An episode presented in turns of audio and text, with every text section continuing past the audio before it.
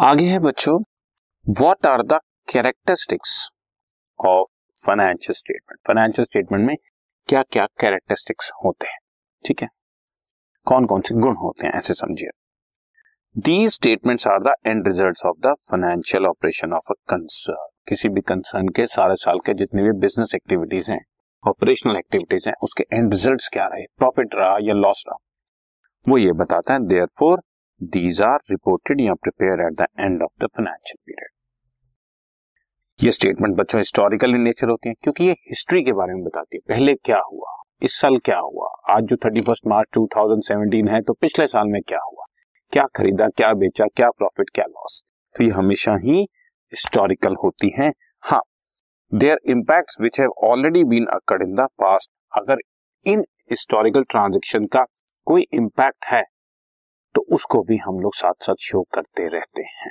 ठीक है? जैसे कि हमने प्रॉफिट इतना कमा लिया है और अब हम फ्यूचर में डिविडेंड बांटेंगे और उस डिविडेंड को भी आज ही लाइबिलिटी साइड पे शो कर देते हैं।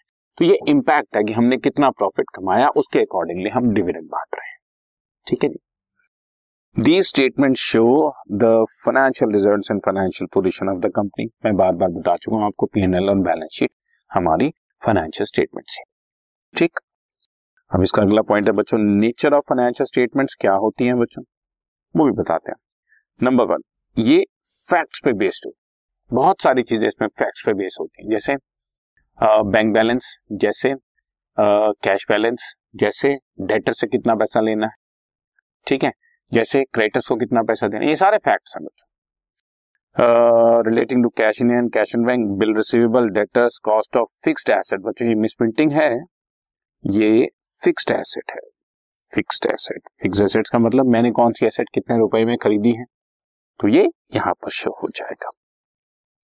लेकिन कुछ कंसेप्शन कन्वेंशन भी साथ साथ चल रहे होते हैं। It means fundamental accounting principle which are being followed while preparing the financial state इसमें देखिए आप मैं आपको सबसे अच्छा तरीका बताता हूँ। जब हम क्लोजिंग स्टॉक की वैल्यूएशन करते हैं तो एक बड़ा सिंपल सा रूल फॉलो होता है, जिसको हम शॉर्ट फॉर्म में एलसीएम बोलते हैं। एलसीएम लोअर ऑफ़ कॉस्ट और मार्केट प्राइस कॉस्ट प्राइस और market price whichever is less उसके बेसिस पे क्लोजिंग स्टॉक की वैल्यूएशन की जाएगी। इसकी बहुत लंबी चौड़ी डिटेल है, आप लोग शायद आगे graduation first year second year में सीखें लेकिन अभी मैं सिर्फ़ आपके लेवल की बात बता कि क्लोजिंग स्टॉक की वैल्यूएशन हम कॉस्ट प्राइस पे शो कर रहे हैं, या हम मार्केट प्राइस पे शो कर रहे हैं, या हम कॉस्ट प्राइस और market price whichever is less पे शो करें। जनरली दिस इज़ ट्रू कि कॉस्ट प्राइस और market price whichever is less पे शो करना चाहिए, लेकिन कभी कभी कोई कंसर्न इसको कॉस्ट प्राइस पे ही शो करती रहती है। तो जो भी हम चीज़ फॉलो कर रहे हैं, जैसे यहाँ पे लिखा हुआ है closing stock is valued at cost price और market price whichever is less but अगर कंसर्न चाहे कि हम कॉस्ट पे ही शो करना चाहते हैं बिकॉज़ मार्केट प्राइस इतनी आसानी से पता नहीं लगती है हमारे मटेरियल की इट्स ओके तो ये कंसेप्ट एंड कन्वेंशन को फॉलो और कंसेप्ट एंड कन्वेंशन वो भी हैं बच्चों जो इलेवेंथ क्लास में आप सारे पढ़ते रहे business entity concept accrual concept recognition concept going concern concept उन सबको तो हम फॉलो कर ही रहे होते हैं. वो सब चीज़ें फाइनेंशियल स्टेटमेंट्स के अंदर रिफ्लेक्ट ऑटोमेटिकली हो रही होती है. जैसे फिक्स्ड एसेट्स को हम लोग कितनी वैल्यू पे शो करते हैं? कॉस्ट लेस डेप्रिसिएशन की मार्केट वैल्यू चाहे बहुत ज़्यादा बढ़ चुकी हो, चाहे बहुत ज़्यादा गिर चुकी हो, हमें कोई मतलब ही नहीं है. बिकॉज़ हमने उस फिक्स को सेल ही नहीं करना। तो that is going concern concept इसी वजह से या उसको दूसरे तरीके से हिस्टोरिकल कॉस्ट कंसेप्ट भी बोलते हैं। तो इन सब चीज़ों को फॉलो करते हुए हम लोग अपने स्टेटमेंट्स को प्रिपेयर कर रहे हैं, ठीक है? तो फैक्ट्स तो हैं ही कंसेप्शन कन्वेंशन भी हैं। और इसके अलावा कुछ बच्चों पर्सनल जजमेंट्स भी होती हैं इसमें फॉर एग्ज़ाम्पल मैं आपको बड़ी सिंपल सी बात बताता हूँ। आपने कोई एसेट परचेज करी और उस पर डेप्रिसिएशन लगा तो उस डेप्रिसिएशन लगाने से पहले उस फिक्स्ड एसेट की कितनी लाइफ रहेगी, ये एग्जैक्टली exactly कब पता लगाया जा सकता है?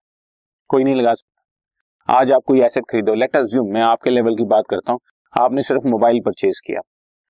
आप एक मोबाइल आपने खरीदा और उसको आपने फ़ैशन के हिसाब से चेंज नहीं करना, उसको प्रॉपरली यूज़ करना जब तक वो चलेगा। कैसे आप एस्टिमेट लगा सकते हो कितने साल चलेगा? पाँच साल चलेगा, छह साल चलेगा, आठ साल चलेगा या चार साल में या हो सकता है मार्केट चेंजेस इतने हो जाए टेक्नोलॉजिकल चेंजेस ऐसे हो जाए कि दो साल के बाद ही आपका मोबाइल आपके लिए यूजलेस हो जाए। चल तो रहा है लेकिन कुछ कर नहीं रहा क्योंकि नए नए ऐप्स आ गए। सो so, ये सारी चीज़ें आपकी बहुत सारी चीज़ें पर्सनल जजमेंट पर भी बेस्ड होती है। तो हमारी फाइनेंशियल स्टेटमेंट बनाते हुए जहाँ पर फैक्ट का रोल है कंसेप्शन कन्वेंशन का रोल है वहीं पर पर्सनल जजमेंट्स का भी रोल है। और ये जजमेंट्स कोई एबीसीडी नहीं लगाते मतलब कोई भी हर आदमी नहीं लगाता, जो टेक्निकली उस चीज़ में एफिशिएंट होते हैं, वो अपनी पूरे एक्सपीरियंस के साथ उसकी एस्टिमेट्स लगाते हैं और वही चीज़ें फाइनेंशियल स्टेटमेंट में रिफ्लेक्ट भी हो।